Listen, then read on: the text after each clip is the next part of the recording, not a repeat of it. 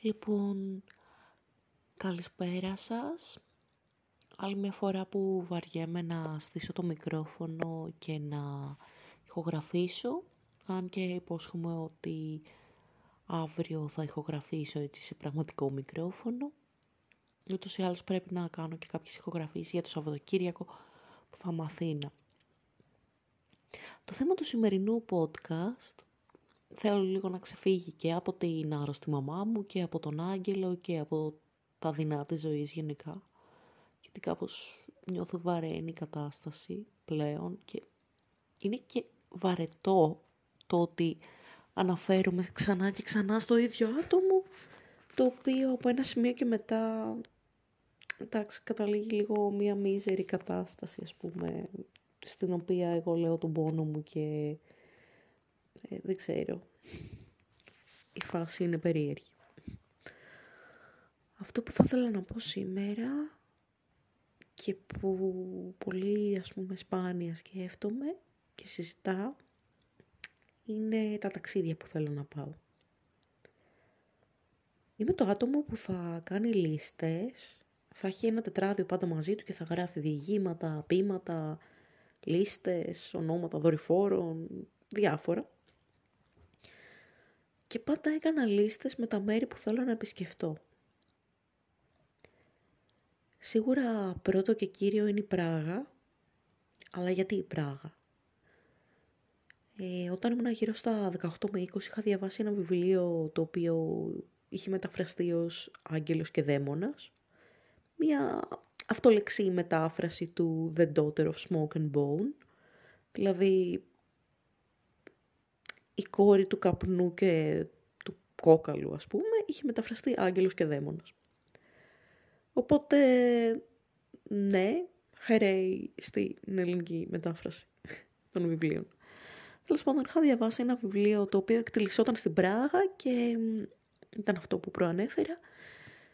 Και κάπως έτσι ήδη ήθελα πολύ να πάω, αλλά έγινε κάπως σαν αιμονή. Έψαχνα πολύ για την Πράγα, για το ότι ε, είχε το ρολόι του χρόνου, το, στο οποίο βγαίνει ο χάρος, ας πούμε, τύπου σαν φιγούρα τα μεσάνυχτα, για τη γέφυρα του Καρόλου που πάνε όλοι οι ζωγράφοι και ζωγραφίζουν διάφορα, ε, για τις Άμπτον, τις ακουαρέλες που όλο λέω ότι θα πάρω και ποτέ δεν παίρνω, το γκούλας, την κρεατόσπο που σερβίρεται μέσα σε ένα κούφιο ψωμί, το αψέντι που πουλάνε στην ε, Πράγα, είναι παραδοσιακό να αγοράζεις αψέντι στην Τσεχία, τις μπύρες, το γεγονός ότι ο μέσος Τσέχος έχει 9 piercing και πόσα τατουάζ.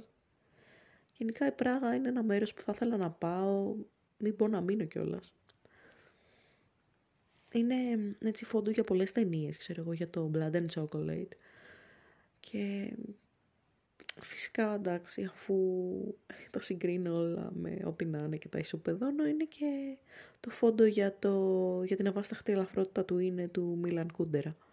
Το οποίο παραμένει ένα από τα αγαπημένα μου βιβλία, αν και θεωρώ ότι είναι από τα αγαπημένα μου βιβλία, γιατί είναι πολύ περίεργα γραμμένο ας πούμε, γιατί έχει πρωταγωνιστές, ξέρω εγώ, μία κοπέλα ερωτοχτυπημένη, ε, τον σύζυγό της ο οποίος είναι ο τοξικός τύπος, μία ζωγράφο και ένα μουσικό. Οπότε προφανώς θα μου άρεσε, ζωγράφος, μουσικός, ναι, η ερωτοχτυπημένη που κυνηγάει τον κόμενο που δεν τη θέλει, τέλος πάντων. Οπότε μετά από όλα αυτά ήθελα να πάω στην Πράγα και ακόμα δεν το έχω κατορθώσει. Ε, να πάω και να ξοδέψω τα χρήματά μου σε χρώματα, σε γκραβούρες που θα αγοράσω από καλλιτέχνες, έτσι μοναδικές, σε τετράδια που θα τα γεμίσω ιστορίες και περίεργες λίστες και άλλα τέτοια. Δεύτερη πόλη στη λίστα μου είναι η Βενετία. Έχω πάει Ιταλία, έχω πάει Σιένα, έχω πάει Φλωριτία, έχω πάει σε διάφορες πόλεις, αλλά Βενετία δεν έχω πάει και θέλω πάρα πολύ. Τώρα, ε, όσοι έχουν διαβάσει το πρώτο βιβλίο μου, την Ανατομία ενός καλλιτέχνη, μου έχουν πει ότι «Μα καλά πόσο καιρό πέρασε στη Βενετία, την περιγράφει σε αυτολεξία, ας πούμε, έτσι όπως είναι».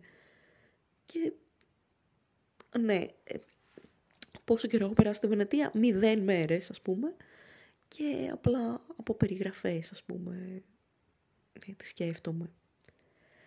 Πιο μικρή είχα διαβάσει της Κορνέλια Φούν και τον Άρχοντα των Ληστών, που είναι ένα βιβλίο έτσι που εκτελήσεται στη Βενετία σε έναν εγκαταλελειμμένο κινηματογράφο.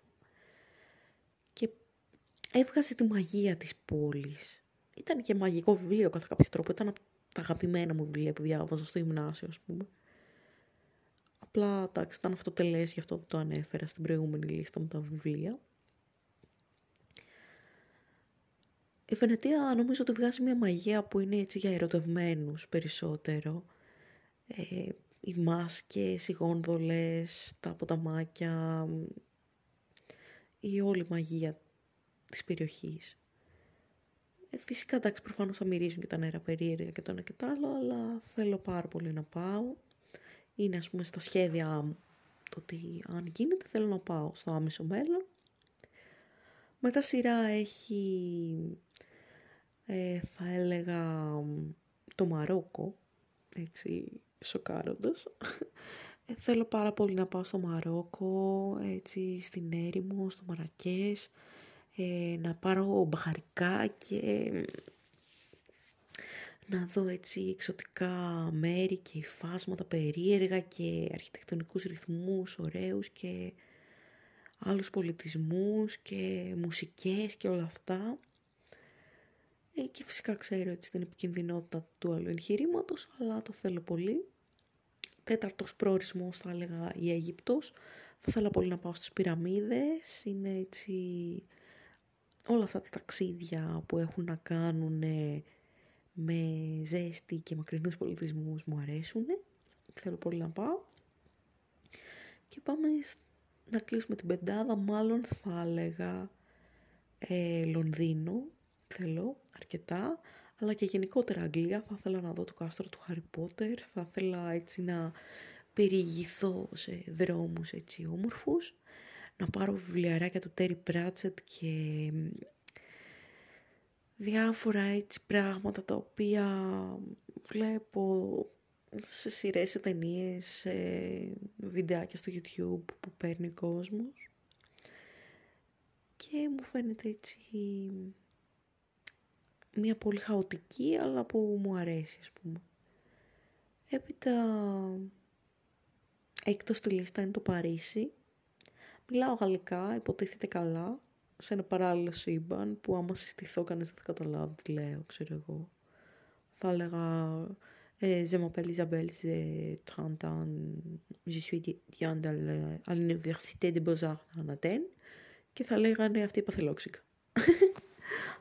Ε, anyway, ε, Παρίσι υποτίθεται ότι θέλουμε να πάμε με την Ιωάννα, τη φίλη μου, το αναρχικό μπισκότο, και ουσιαστικά να πάμε έτσι με τρεις αλλαξιές ρούχα και κάμερες και να κάνουμε φωτογραφίες και να πάμε στο Λούβρο και να τράμε κρουασάν και έτσι ε, τυριά γαλλικά και φυσικά άμα πήγαινα Παρίσι θα παίρνα και από εκεί ακουαρέλες γιατί εντάξει, ναι.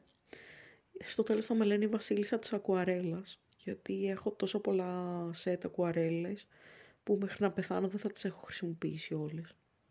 Αλλά τέλος πάντων. Ε, έβδομο στη λίστα θα ήταν μάλλον το Άμστερνταμ ή η Ολλανδία γενικότερα και είναι μαλακία που δεν έχω πάει ακόμα γιατί εκεί μένει ο πρόδρομος. Ο πρόδρομος είναι ένας φίλος μου από το πρώτο πτυχίο που έκανα, από τη φιλοσοφική.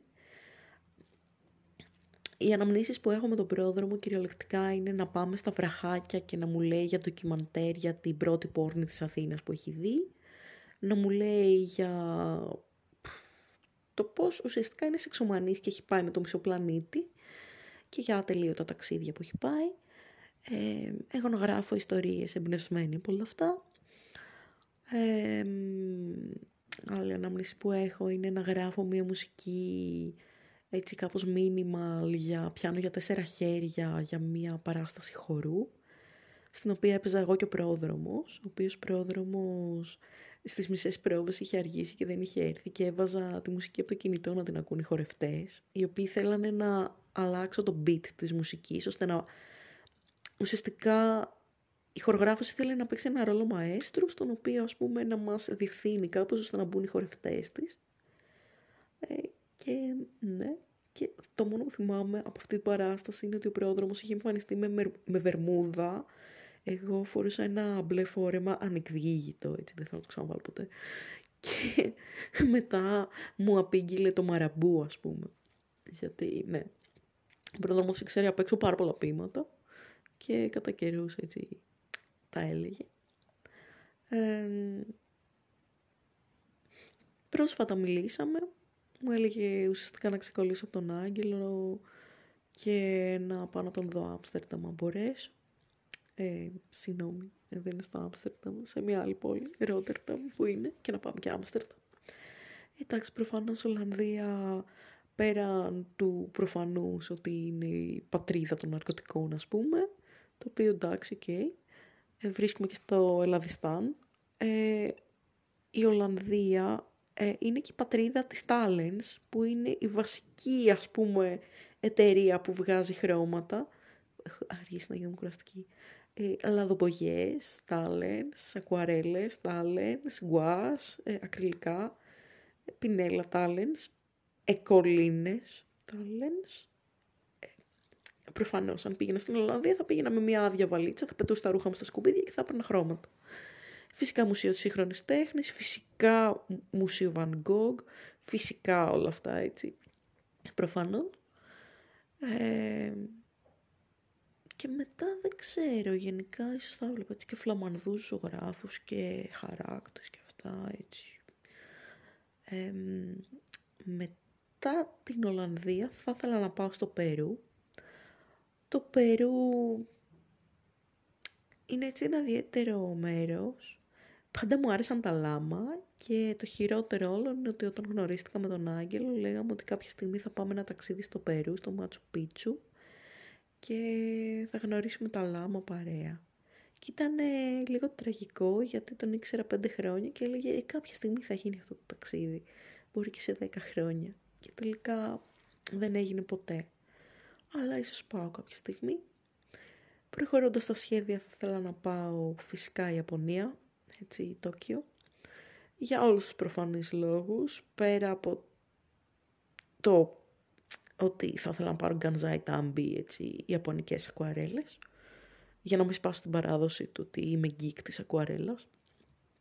Ε, μάγκα προφανώς, ε, light novels που είναι έτσι σαν τηλερομάντζα, σαν αυτά τα παλιά που έχουν φωτογραφίες και ουσιαστικά είναι σαν ε, Wattpad ιστορίες για διάσημους στα Ιαπωνικά με φωτογραφίες τύπου απλά θέλω να τα δω αυτά από κοντά ε, προφανώς μότσι, σούσι, έτσι εκεί πέρα πράγματα Ιαπωνικά, σάκε, ε, ξέρω εγώ, μπύρες Ιαπωνικές και street food και όλα όλα όλα. Ε, ναι, και από εκεί και έπειτα τι άλλο θα ήθελα; Ξέρω εγώ μάλλον Νέα Υόρκη για να πάω να δω musical, να πάω σε διάφορα μέρη στην Αμερική. Αν κοιτάξεις, Αμερική... Νομίζω ότι το, αυτό που με τραβάει περισσότερο από την Αμερική είναι ότι θα έβρισκα Twinkies, ξέρω εγώ, και αυτό είναι λίγο trash. Αλλά ναι, ε, νομίζω υπάρχει αρκετά μέρη που θα ήθελα να πάω με έχουν κατηγορήσει στο παρελθόν ότι τα παρουσιάζω πολύ πιο όμορφα από ό,τι είναι και κάπως πείθω τους ανθρώπους να θέλουν να πάνε εκεί πέρα από τον τρόπο που τα λέω. Αλλά εντάξει, αν είναι να πάτε ένα ταξίδι, ε, μακάρι να σας έχω εμπνεύσει γι' αυτό. αυτά από μένα, θα τα ξαναπούμε σύντομα. Καλό σας απόγευμα.